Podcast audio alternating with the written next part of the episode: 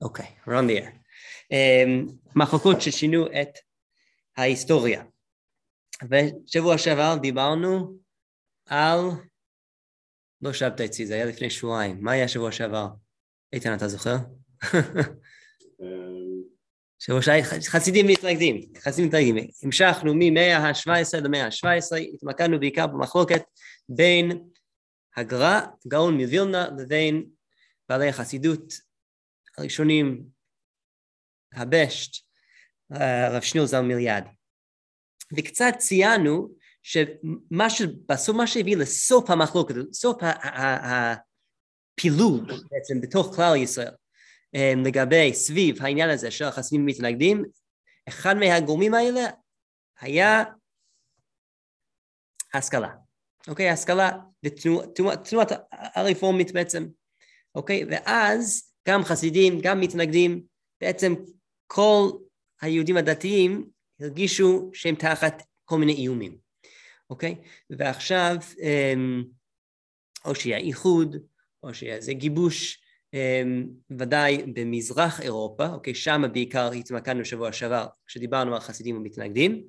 אמ, השבוע אנחנו רוצים לדבר על התופעה הזאת, ולכן אנחנו צריכים קצת להזיז מבט מהמזרח של אירופה, נכון? פולין, רוסיה, ליטא, למערב, או מרכז אירופה, גרמניה, הונגריה, אוסטריה, אוקיי? זה, ה, זה ממש היום אה, אפילו אה, צ'קוסלובקיה, כל האזור הזה, אוקיי? זה, זה, זה המוקד שלנו היום. אז נתחיל בעצם, מהי השכלה? מהי תנועת ההשכלה? אוקיי, קצת נחזור על זה.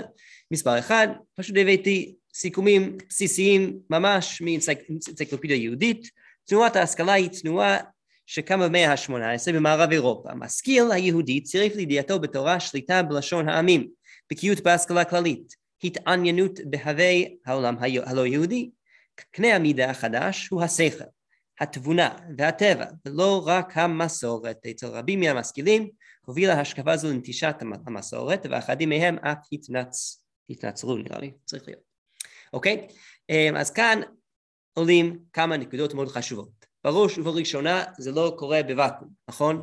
יש כאן הקשר יותר רחב, שאנחנו מדברים לא רק על השכלה יהודית, אלא גם השכלה כללית של כל העולם, אוקיי?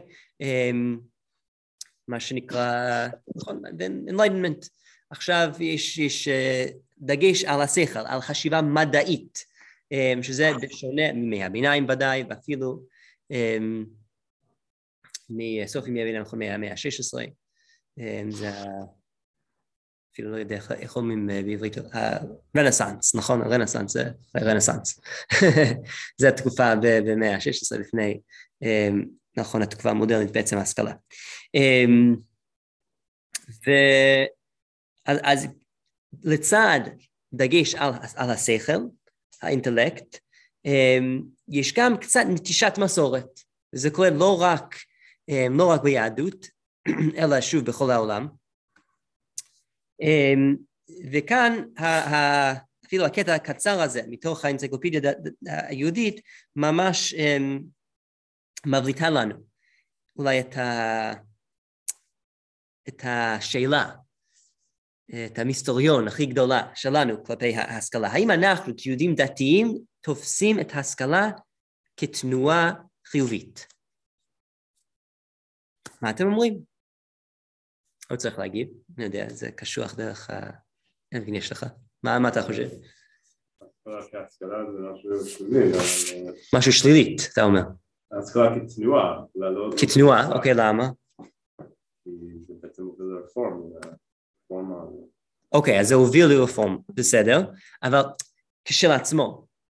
כשלעצמו, זה לא, לא בהכרח דבר רע, זה בעצם העולם המודרני, אנחנו גם משלבים אה, יפה. השכל והמדע. יפה. אז אם שמים לב, מה כתוב פה? שליטה בלשון העמים, בקיאות בהשכלה כללית, התעניינות באוהבי העולם, אנחנו רגילים לחשוב את הדברים האלה כדברים חיוביים, נכון? אלא מאי, כמו שכתוב פה בסוף, זה הוביל להרבה אנשים לנטוש את הדת ולעזוב את הדת.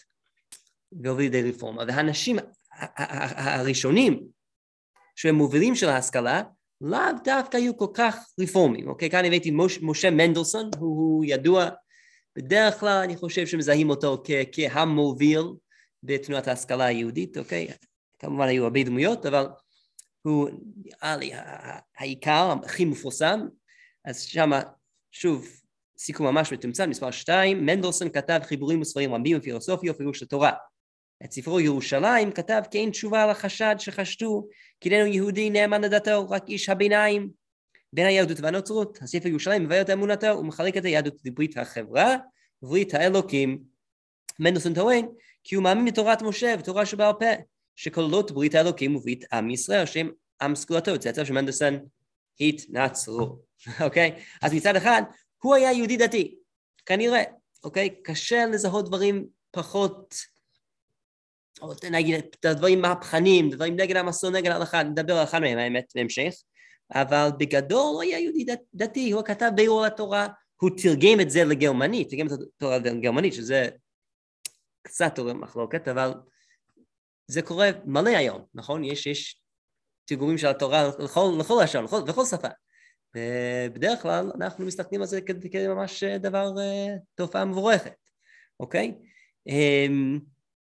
אז בגדול לא בטוח עד כמה משה מנדלסון בעצמו היה כל כך בעייתי. אלא מהי השאלה, למה, לאן הכל הוביל? ובאמת, כבר, אם אני זוכר נכון, הנכדים שלו, ימי הנכדים שלו שהתנצרו, יש את ה...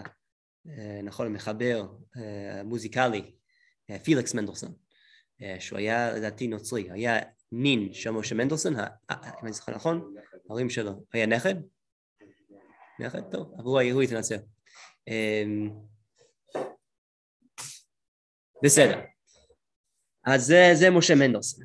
אמ, והרבה בעצם מהמובילים של תנועת ההשכלה היו יהודים מסורתיים שידעו תורה מאוד, העריכו תורה, הם רצו להחזיר um, הרבה דברים לאיך שהיו בתקופת יותר קדומים. אז נגיד, um, הם מאוד אהבו את, העברית דווקא של התנ"ך, במקום העברית של, של חז"ל.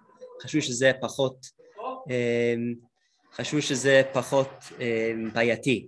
סליחה שיש פה קצת רעשים ברקע, אוקיי? אמ, אבל בגדול לא רצו לנטוש לגמרי את כל המסורת, את כל ההלכה. ולתוך המקום הזה נכנס הדמות של החתם סופר רבי משה סופר, שהוא יהיה בעצם הדמות שנעסוק בו בעיקר הערב. הערב נעסוק בעצם ההגות שלו, אוקיי, ובעיקר התגובה שלו להשכלה ולתנועת הרפורמית, ובעזרת השם שבוע הבא נעסוק בעוד תגובות אחרות, אני חושב אה, שבוע הבא נעסוק בעיקר בדמות של הרב שמשון ופעל הרש, אוקיי, שלקח גישה אחרת לחלוטין, ויש עוד הרבה נושאים מאוד חשובים שעלו סביב החיים שלו והפעילות שלו. אמ, אוקיי, אז מי היה רבי משה סופר? אני במספר שלוש, פוסק ומחבר, פרנקפורט דה מיין, פרנקפורט דה מיין זה עיר מאוד חשוב בגרמניה, אוקיי, ושם באמת, אם אני זוכר נכון, שם הייתה הקהילה הכי חשובה בכל אזור גרמניה, מרכז אירופה, פרנקפורט היה המרכז, אוקיי, של, של היהדות שם, גם של תלמידי חכמים, גם של פעילות, עשייה, באמת קהילה משגשגת במאה ה-18, אוקיי? ושם הוא נולד, שם הוא למד אמ, בעיקר אצל שני, אה, שני רבנים חשובים, הרב פנחס הורוביץ', פנחס הורוביץ', הוא בעל מחבר ספר המקנה, ספר המקנה, וספר הפלאה, אוקיי, שני, אה, שני חיבורים ממש חשובים על, על הש"ס, שרגילים, למדנים אה, מכירים את זה. תלמיד חכם עצום, וגם למד אצל הרב נתן אדלר, אולי פחות ידוע בגלל שהוא לא כתב הרבה. אוקיי? אבל שני, אלו היו שני הגדולים בגרמניה אז, אמ, והוא היה ידוע ממש כגאון מגיל צעיר, אה, הרב משה סופר.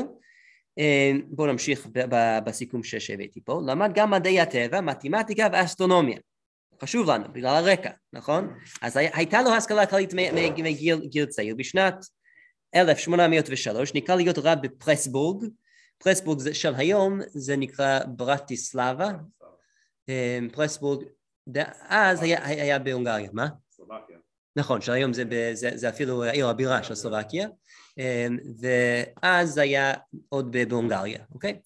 אמ, שם יצא ישיבה גדולה שבאו אליה מכל העולם, מספר התלמידים הגיע לחמש מאות ושמו יצא לתהילה בכל תפוצות ישראל, שימש ראש הישיבה עד יום מותו, בשנת 1819 החלה תנועת הרפורמה בהמבורג, המבורג בגרמניה, אוקיי? אבל עדיין זה משפיע על הונגריה, זה אותו אזור, כי זה לא, זה לא, זה לא תלמוד, זה, זה לא קרוב אחד לשני, אבל זה אותו אזור, ולכן גם בהמבורג, מה שהיה בהמבורג, אמ, גם השפיע על הקהילות בהונגריה. ורבי משה סופר התנגד מאוד לתיקוני הרפורמים, היה רגיל תמיד לומר כי חדש עשו מן התורה בכל מקום, חיבר ספרים רבים חלקם נדפסו. אז אני רוצה um, לעסוק בזה um, בעוד רגע, אוקיי? התגובה לרפורמים, אבל קודם, בגלל שהזכרנו את um, משה מנדלסון, אני קודם רוצה להזכיר את היחס בין החתם סופר לבין משה מנדלסון. אוקיי? החתם סופר, שוב, כמו שאמרנו, תלמיד חכם עצום, רב מאוד חשוב, uh, נתפס כמנהיג, ו... רב יושב בפרסבורג, רוב חייו, יותר מ-30 שנה היה בפרסבורג, שם עמד כראש ישיבה וגם רב העיר. מספר 4.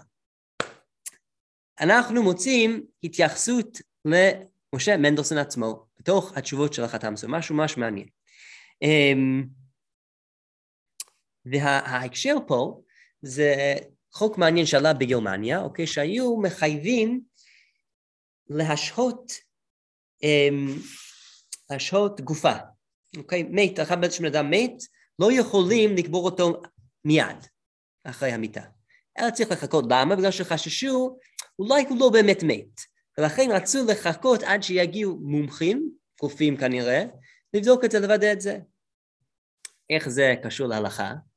יש לנו איסור לא תלין. אוקיי, כתוב בתורה שאסור um, להשאיר זה דווקא אחרי uh, מיתת בית דין האמת שם בתורה, אבל חז"ל הרחיבו את זה לכל, לכל uh, כל מקום, כל אדם. אוקיי, אנחנו לא רוצים סתם להשעות מת בלי קבורה. Uh, ולכן עלתה השאלה, מה אנחנו אמורים לעשות?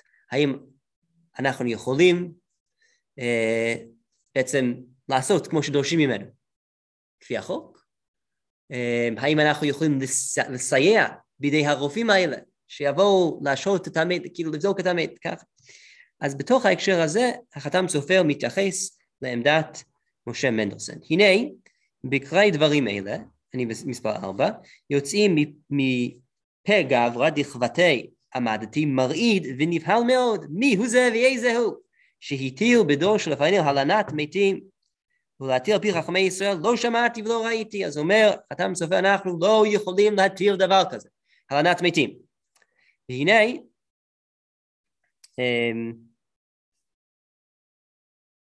לא זוכר, לא זוכר מה, מה, למי הוא מתייחס פה, פר"מ, נתלה בעידן גדול. שם קצת משחק מילים, עידן גדול. אמ, תולה, זה, זה ההקשר של הפסוק. בתשובת יעבץ, היעבץ זה היה הרב יעקב עמדן, אוקיי? שהוא היה גדול גדול לפני מאה שנה, מאה שנה לפני החתם סופר. ודמיונו וזיכרונו כוזב לו, אז הוא אומר שמישהו כותב עליו לא הבין נכון את, את, את, את היעבץ, את יעקב עמדן, אוקיי? הוא לא הבין את זה נכון. נכון, הוא חשב שיעבץ התכוון לזה, אבל הוא לא התכוון להתיר דבר כזה. כי לא נמצא שם, כן, אך בספרי המאספים ובספר בכורי עיתים, אוקיי? נמצא איגרות משנת תקל"ב, שהחכם רמד, מי זה החכם רמד? מי שיודע, מישהו שם לב? רבי משה דסאו. דסאו זה עיר בגרמניה, רבי משה דסאו, כנראה רבי משה מנדלסון, אוקיי? הוא היה מדסאו. טען התיר איסורן של חכמי ישראל, ואומרו כי רופאי זמנים אמרו שאין נודע גבול המקביל בין חיים למוות, ואי אפשר לה בעיכול הבשר הזו. אז, אז משה מנדלסון טען שאי אפשר באמת לדעת, להכריע על המיטה, עד שהבשר כבר מתעכל. ולכן צריך לחכות, להבין את המצווה, והוא טען אז, זה גם פיקוח נפש, טען את זה במונחים הלכתיים, אז זה, זה קודם כל מה שאני רוצה להדגיש, שהוויכוח כאן במישור ההלכתי, זה לא שמשה מנדלסון בא ונוטש את כל המערכת, ואומר אנחנו עושים את מה, ש, מה שבא לנו, אלא עדיין יש ויכוחים הלכתיים, אוקיי? ואפילו החתם סופר מתייחס לזה.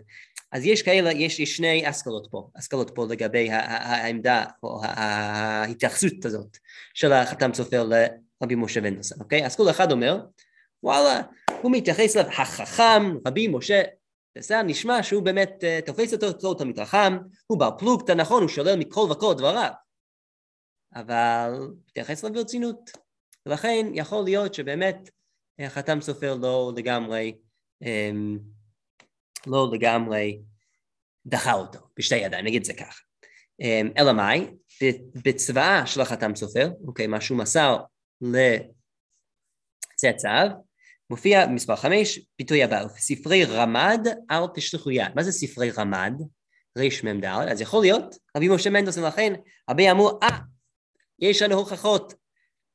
החתם סופר אסר, הוא החרים את כל הספרים של רבי משה מנדלסון. ויש איזה סיפור ש- שהביאו, שבאמת, כשהביאו לו את החומש, הביאו לחתם סופר את החומש של רבי משה מנדלסון, הוא השליך את זה מידיו, אמ, ובאמת לא הסכים אה, לקבל אפילו את הספר שלו, אבל יש אחרים שבאים וטוענים, אה, ah, הריש זה לא באמת ריש, לא, לא ברור לגמרי מה כתוב שם, יכול להיות שזה באמת חטא. ומה זה חטא? ספרי חמד. מה עם ספרי חמד? כל מיני ספרים שהוא הגיש שהם, אה, זה לא... זה עניין רומנטיקה, כל דברים שהם לא... לא הגונים, אוקיי? אמ, אבל זה לא קשור בכלל למשה מנדלסון. אמ, היו אחרים שטענו ש... זה, זו לא הכוונה. Um, היה, באמת, זה, זה מגניב לראות איזה ספרות יש בנושא הזה, רק במילה הזאת, באות הזה, ריש או חטא, יש ספרות מלא, יש ויכוח בין כל מיני אקדמאים, יש אחד שהביא את uh, מה שיש לו מהצבאה, הביא את זה למשטרה בירושלים כדי לבדוק כאילו איך באמת כתבו את זה. אמ, אבל איך שהחוקרים, כאילו גדולי החוקרים המומחים באזור הזה, המומחים על, החתם צופר, המומחים על הונגריה במאה ה-19, מה שהם אומרים עכשיו, שאין לנו ספק בעצם זה באמת מתייחס למשה מנדלסון, אוקיי? ככה, אמ, ככה, ככה מקובל אמ, כרגע להבין. אבל מה שלא ברור עד כמה הוא באמת החרים, החרים אותו, אוקיי? לא ברור ש... אם זה באמת נכון שהוא פעם כאילו דחה את הספר שלו, אה, יש באמת עדויות של התלמידים שלו, המר"ם שיק, שהוא לא היה עד כדי כך אה, נגד. בסדר? אז אה, וגם, וגם העמדות של, של החתם סופר כשהיה עוד צעיר, אוקיי, לגבי דברים כמו לימודי חול, לא ברורים עד הסוף. היו, היו מקומות שהיה מוכן לתמוך במוסדות, שכן היה שם לימודי חול, ושקלו, אפילו, אני חושב שאפילו היה בזמן מסוים לימודי חול גם בישיבה שלו, בפרסבורג. אוקיי, זה היה על פי החוק, זה לא, היה, זה לא שהוא ייזם את זה. כי ברור שהחתם שלו לא היה בעד הדבר הזה. אבל כן, יש, יש אמ, גם ויכוח בין החוקרים לגבי מה בדיוק היה התפיסה שלו. כנראה שהוא חשב שלפחות לאנשים מסוימים זה בסדר, זה אפילו טוב, כמו שראינו אצלו, גם הוא למד, הייתה לו השכלה רחבה. אבל הוא, מה שהוא רוצה להגיד, לאיך ש... אמ, למקום שבו הביאו את כל הדברים האלו, כן? למקום שההשכלה בעצמה הגיעה. וזה התנועה, התנועה הרפורמית, אוקיי? מה היה ב-1812? אז שמה זה מה שכבר הזכרנו בהמבורג, אוקיי? בהמבורג הייתה איזה בית כנסת, כל זה בית כנסת רפורמית, אוקיי, שהתחילו לשנות הרבה דברים מאוד מהותיים, יסודיים, בתוך, אה, בתוך התפילה, אוקיי? למשל, מה, האמת, בואו בוא, בוא נסתכל פה, אוקיי? ובעצם הרבנים המסורתיים, האורתודוקסים, מאוד התנגדו לדבר הזה, ומכל הקהילות בגרמניה פנו גם לקהילות האחרות, בכל האזור, הונגריה ופראג, כל מיני עיירים חשובים. אמ, והנה חתם סופר. חתם סופר כותב את הדבר הבא, מספר 6. זה היום יום מהומה ומבוסה בגלות נגלות איגרת בת מחלת מבית נצרת של המבורג. אז קיבלתי את האיגרת הזאת, בת מחלת, משהו ממש נורא ואיום. מיום שני לחטא טבת, אשר שם סיפורים מקננו קינים והגה. קינים והגה זה אה, ביטוי תנכי, אוקיי? על... אה, אבלות בעצם, מאת אשר נעשה. אמ, כי הצאן של בני בליה בקרבם וידיחו מקצת העם והמה עלו על הר גריזים ובנו במה לעצמם להשתחוות ולזבוח כפי מנהג ותורה חדשה אשר בדו מליבם הוא אומר שהם זה בעצם כמו שהם עשו במה ואז לעבוד את השם בצורה הלא נכונה. הם בדו מליבם הם יצרו את הדרך הזה לעבוד את השם. אמ, וזה לא נכון. okay, ושם הוא מעריך ומעריך ומעריך לכתוב נגדם והוציאו בעצם אמ, קונטרס האמת שהבאתי לכל את הספר אוקיי? זה בתוך הספר הזה, אלה דברי הברית, הברית ככה זה, זה נקרא, אוקיי? ששם בעצם זה קובץ של החרם נגד הרפורמה, אוקיי? וזה קובץ של, של איגרות ומכתבים מכל מיני רבנים, אה, גם בגרמניה, גם בולגריה, בכל האזור, והחתם סופר הצטרף לדבר הזה. מספר שבע, הבאתי לכם צילום, אה, זה העתק הסכמתי על פסק דין שלכם.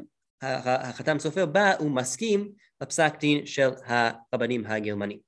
אמ, מילתא כבר אמורה עם הספר באריכות אמ, להסכים עם כל מה דכתוב מפורש לאל, הדברים העתיקים, אה, כדאי מוצקים ויצאו מפי צדיקים, אמ, בית דין דהמבורג, לאסור איסר על נפשם ועל כל נפש מישראל לשנות שום מנהג ממנהגי קדמוננו ז"ל.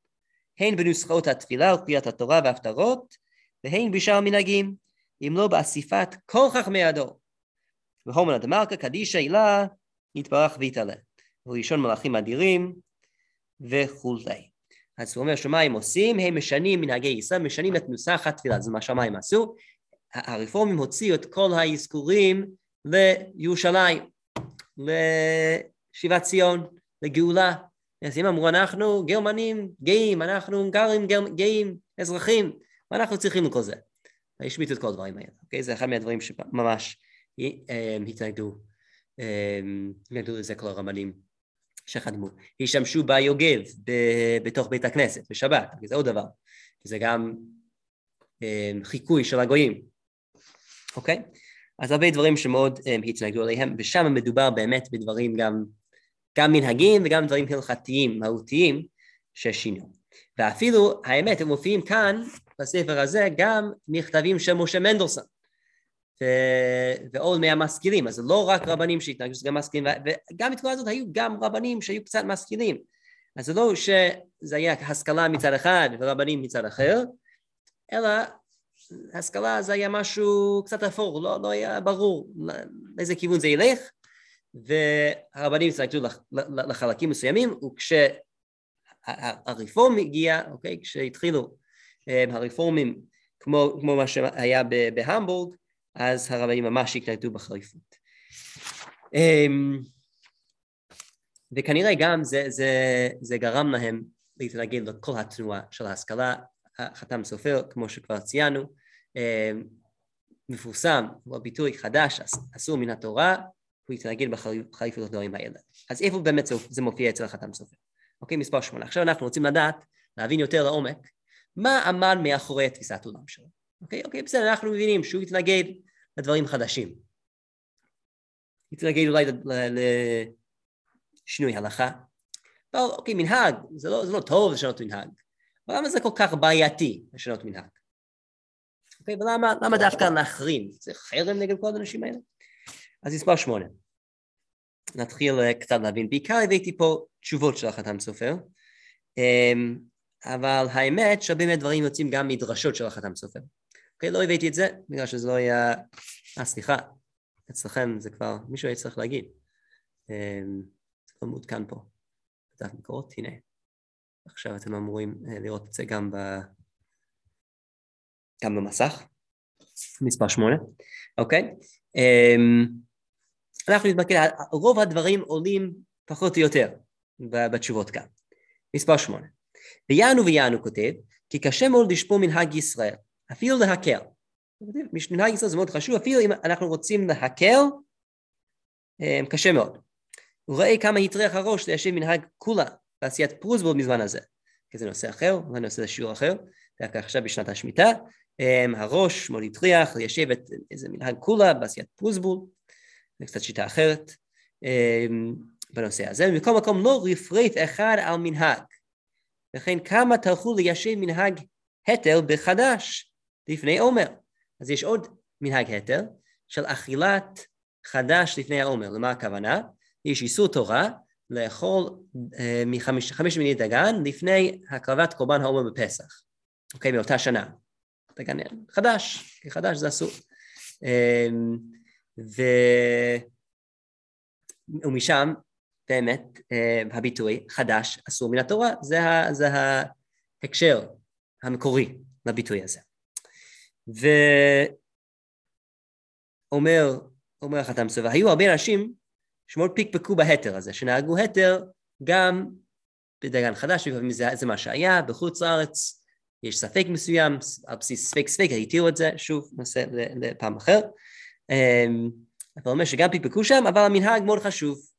ומכל מקום, הוא ממשיך, בעל נפש יחוש לעצמו, וכן מילי, טובה, אין למהר לחדש איסור, ומכל שכן התר, כי מנהג ישראל תורה היא, והכלל החדש אסור מן התורה בכל מקום, והישן ומיושן משובח ממנו.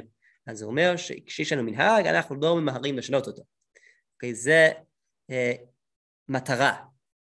מטרה כשרצינו לשמור על המנהג. אסור לשנות אפילו אם זה לחומה או אם זה לכולה.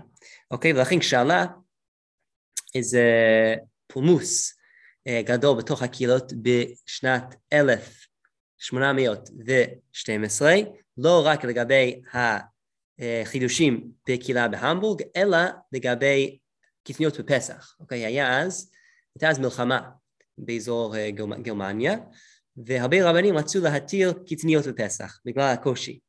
אוקיי, יש, יש מסורת לזה, שבגלל שקטניות זה, זה לא, לא, לא מופיע אה, בצורה ברורה בגמרא, אז רק מנהג לא אפשר להתיר, לא הנסיבות, אוקיי? האמת שגם uh, עלה לפני שנתיים, אני זוכר נכון, קצת דיון לגבי הדברים האלה בתוך הקורונה.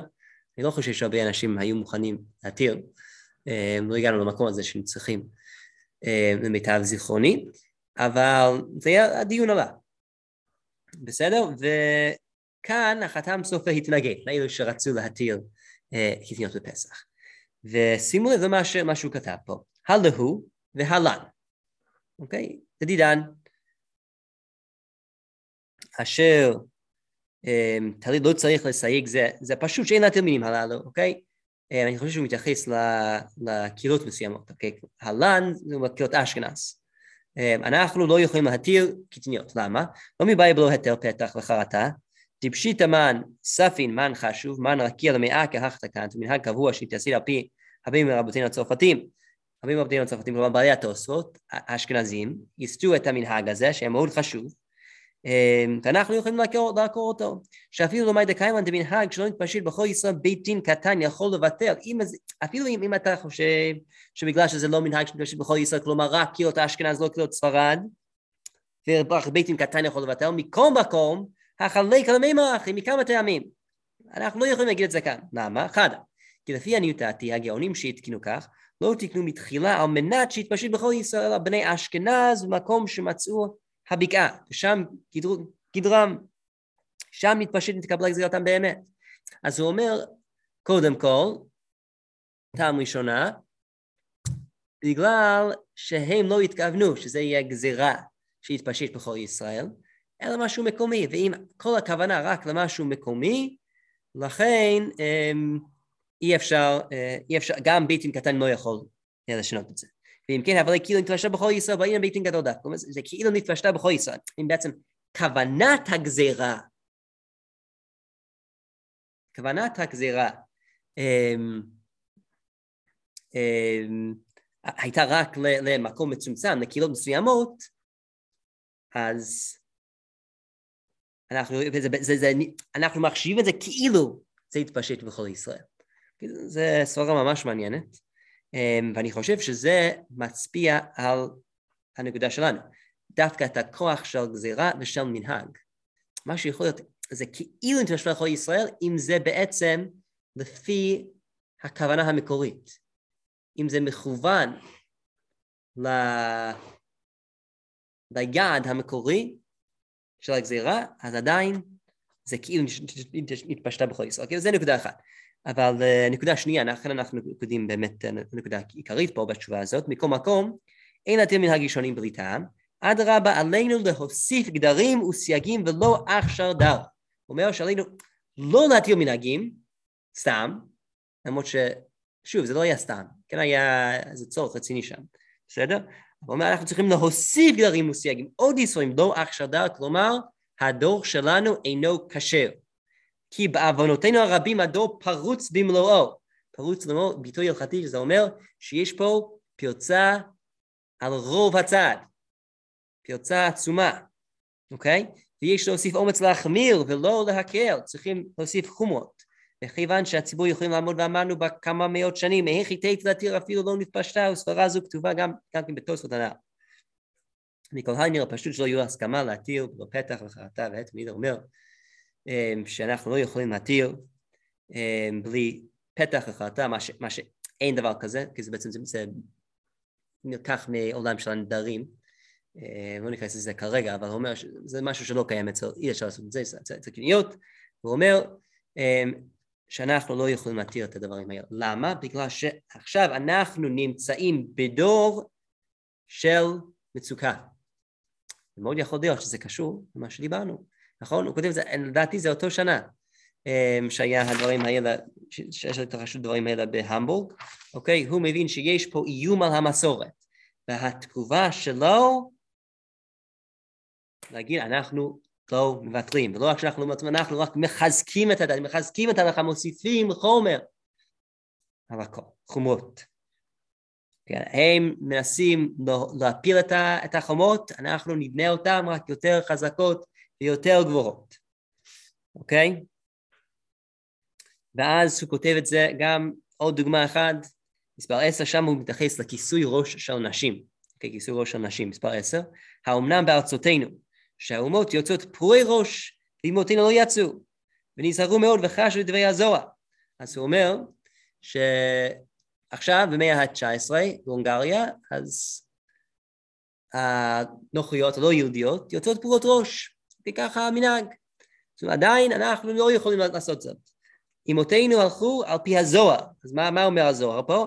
אף אגב דאילו היינו עומדים למניין לקבוע הלכה, היינו אומרים דאותה שורה מבוארת בש"ס, להתר. היינו על פי פירוש ערוך, לא קרא שמם בין הלכה כזוהר. לא, לא, זה לא, זה לא, זה לא אומר שמותר ללכת פה הראש. אבל סליחה, אם אני זוכר נכון, אמ, או שאפשר פשוט אה, לא לכסות חלק מהשיער, אוקיי?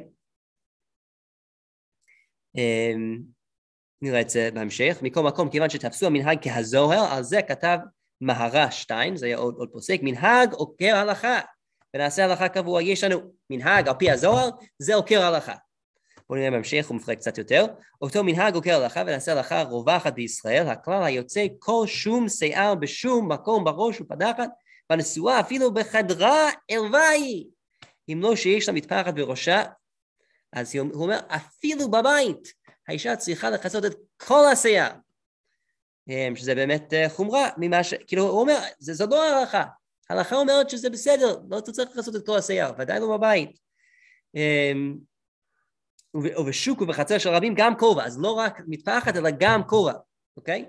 אמ, ואומנם בשורה שיער שבין אוזן לפדחת ואינו מקולט, מסלבסים במקום שנהגו אינה ערווה, אוקיי? אולי קצת, זה לא ערווה, ועצותינו שמנהג על פי זוהר עוקר הלכה. כלומר, שעדיין מבחינת הלכה זה לא ערווה, המנהג אצלנו על פי זוהר זה עוקר הלכה, ולכן ככה אנחנו צריכים. אם אתם אה, אולי חושבים על המנהג הזה, של גם, של שני כיסויים בעצם, אז יש באמת קהילות היום, אה, קהילות חסידיות בעיקר, שהולכות לפי המנהג הזה, וזה מושפע על ידי, לדעתי, אה, הפסק הזה. יש כמה וכמה קהילות, למרות שחתם צבא עצמו לא היה חסידי, יש כמה קהילות חסידיות שמושפעות על ידי הפסקת ההלכה שלו. בסדר, אבל כאן מה שאני לא רוצה להתעכב על הנקודה הזאת של המנהג ושל אה, כיסוי, אה, כיסוי ראש לנשים, נשים אה, נשואות, אלא על המונחים שלו, אוקיי? שמנהג עוקר הלכה, אפילו יותר קיצוני ממה שראינו קודם, ראינו קודם שאי אפשר לשנות מנהג, שצריך לבנות יותר סייגים, וכאן הוא אומר, יש לנו הלכה ברורה, המנהג עוקר אותה. אמ, אוקיי, וזה באמת תפיסת עולם אמ, שלו.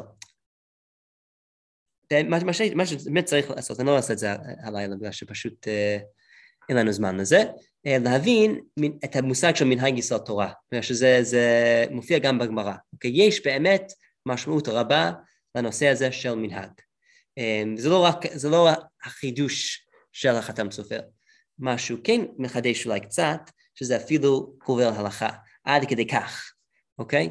וזה שהוא, וזה יותר עניין של הרטוריקה, אוקיי? עד כדי כך שהוא יצא בחרם נגד um, כל מיני פרצות של, ה, של המנהג. Um, אוקיי, אני אביא רק עוד, עוד כמה דוגמאות, ואז ננסה לחזור להיסטוריה ולשים את זה בתוך ההקשר יותר רחב. Um, עוד דוגמה uh, קלאסית למלחמה התרבותית של, ה, של החתם סופר עולה אצל הלשון, אוקיי, השפה. Um,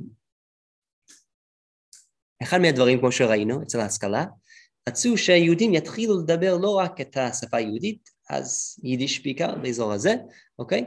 אבל גם השפה של המקום, אוקיי? לינגואה פרנקה, מה שנקרא, אוקיי?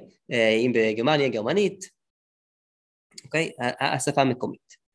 אה, וגם הרבה רבנים התחילו לדרוש בשפה המקומית.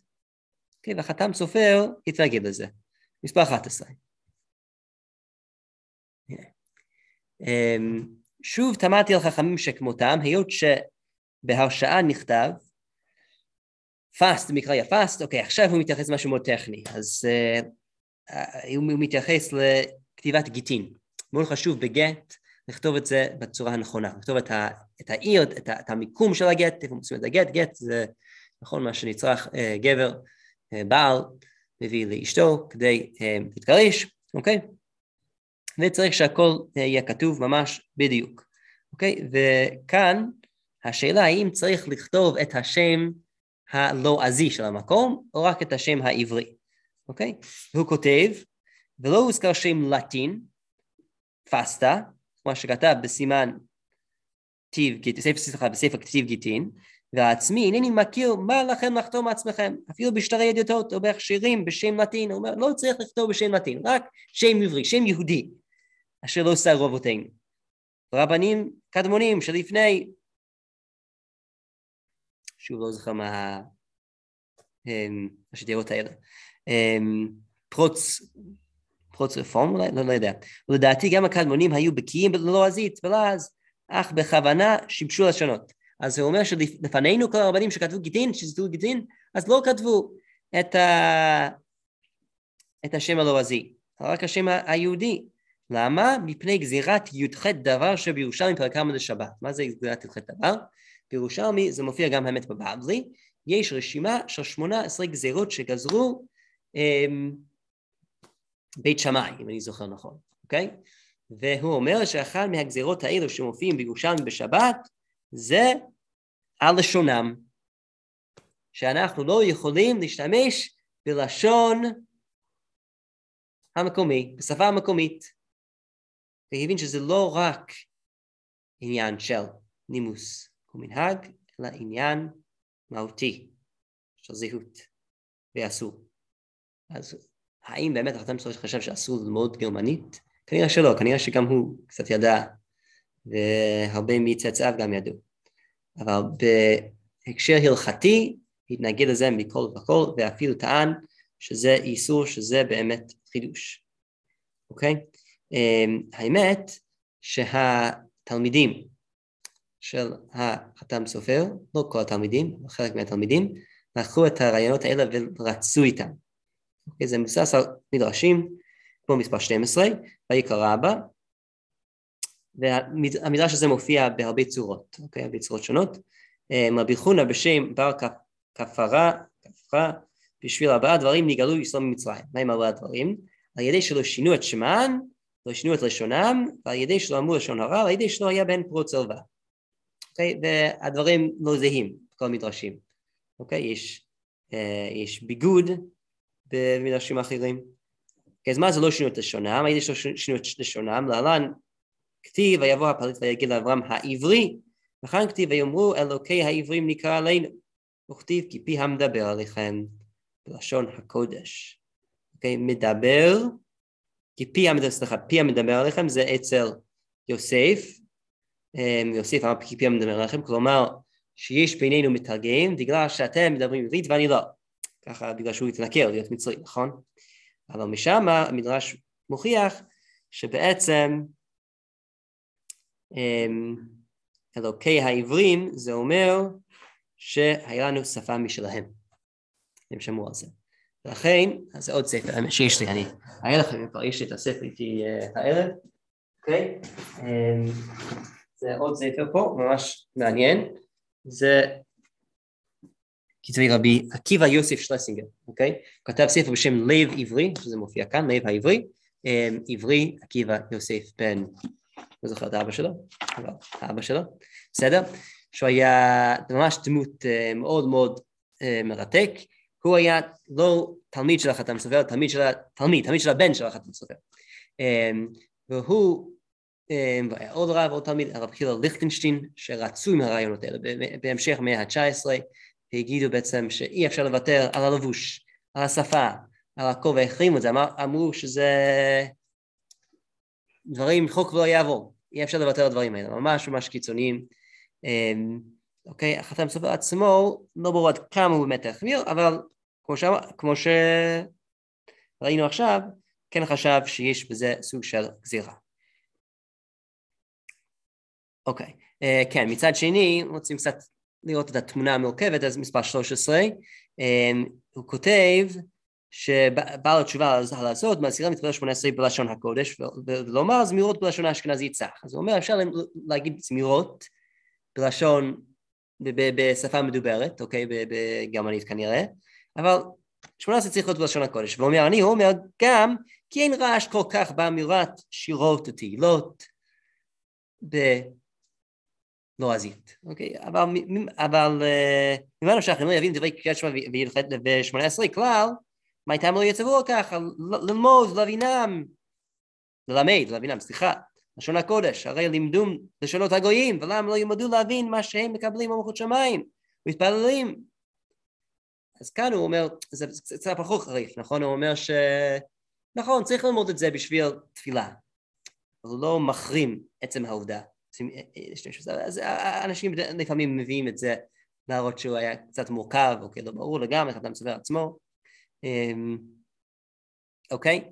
אמ, אבל זה עניין הלועזית, עוד, עוד דוגמה, בוודאי, גם אם החתם זמן לא הלך לכיוון הזה, ודאי שהתלמידים שלו הם כן הלכו למקום הזה. אגב, אני אגיד רק לגבי רבי עקיבא יוסף שלסינגר, אמ, לאן זה הוביל אותו, אוקיי?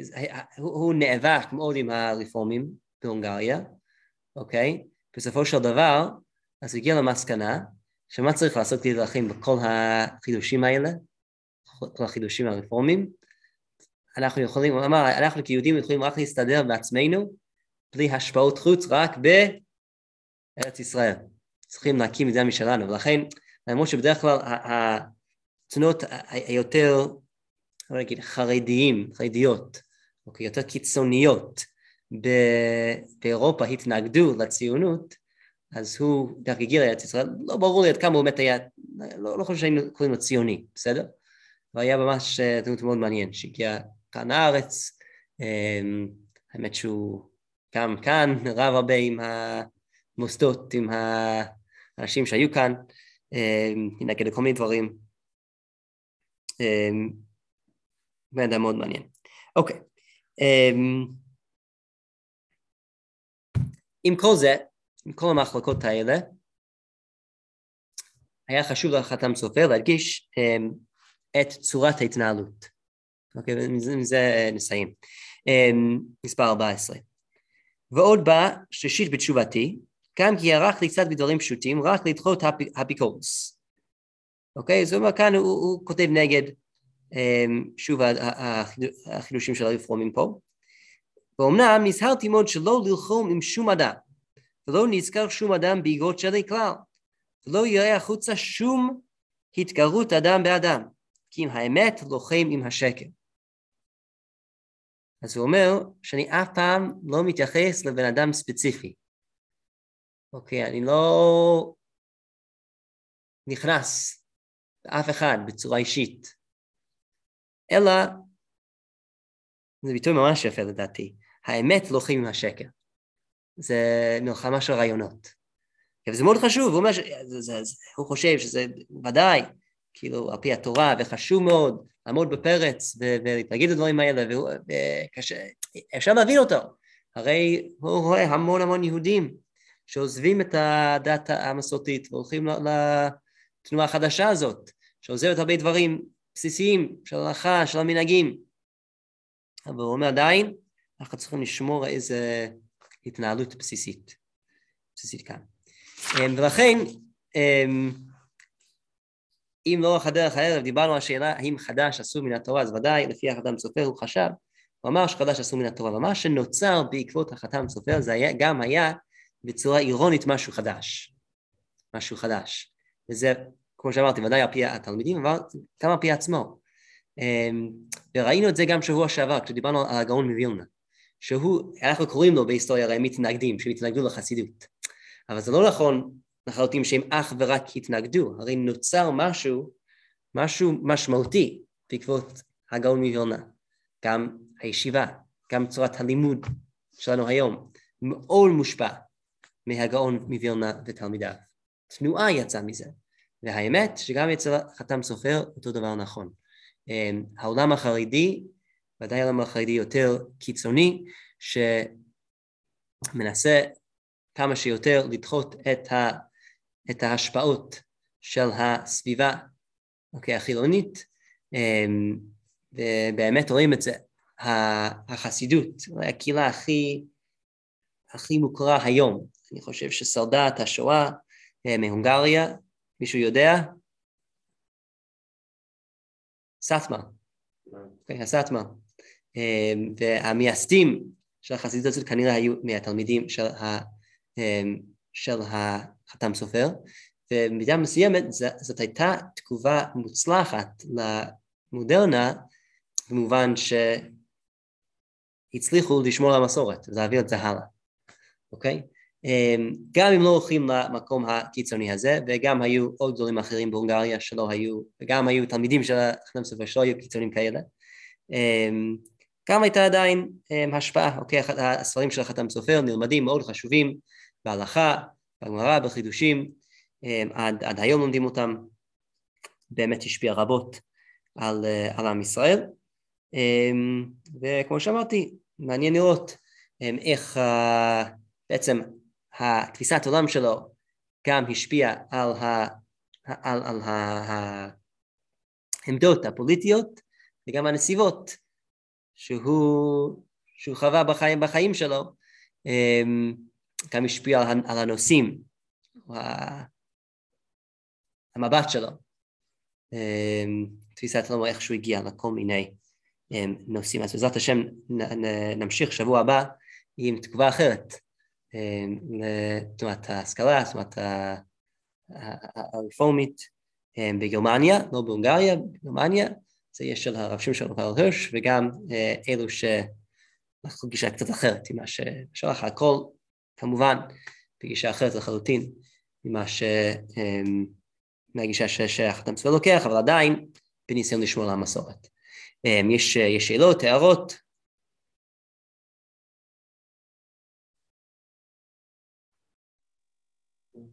אה, כן, היה מאוד מעניין. אה, מדבר דוד. שלום דוד. שלום. אמ, סתם, בתחילת השיעור אתה בעצם שאלת אותנו מה דעתנו על אה, תנועת ההשכלה. כן. ו... ואני חושב על זה עכשיו, בעצם גם כשאתה הגדרת את, אה, את תנועת ההשכלה, את ה... כאילו קראת על זה מהמילון, אז דבר אחד שלא היה שם, כאילו בהתחלה מאוד אמרנו, כאילו, כאילו הדעות אמרו כאילו לא, כאילו שסך הכל לא נראה מאוד שלילי, תנועת ההשכלה, כי בכל זאת השכלה היום לא נחשב למשהו, למשהו שלילי. אבל uh, תכלס כשקראת את, ה, את ההגדרה של זה, אז, אז היה חסר שם את המילה מדע. כלומר, לא היה שם מדע, יש שפה, יש תרבות, יש היסטוריה, אבל כל, כל מה שקשור למדע אין שם.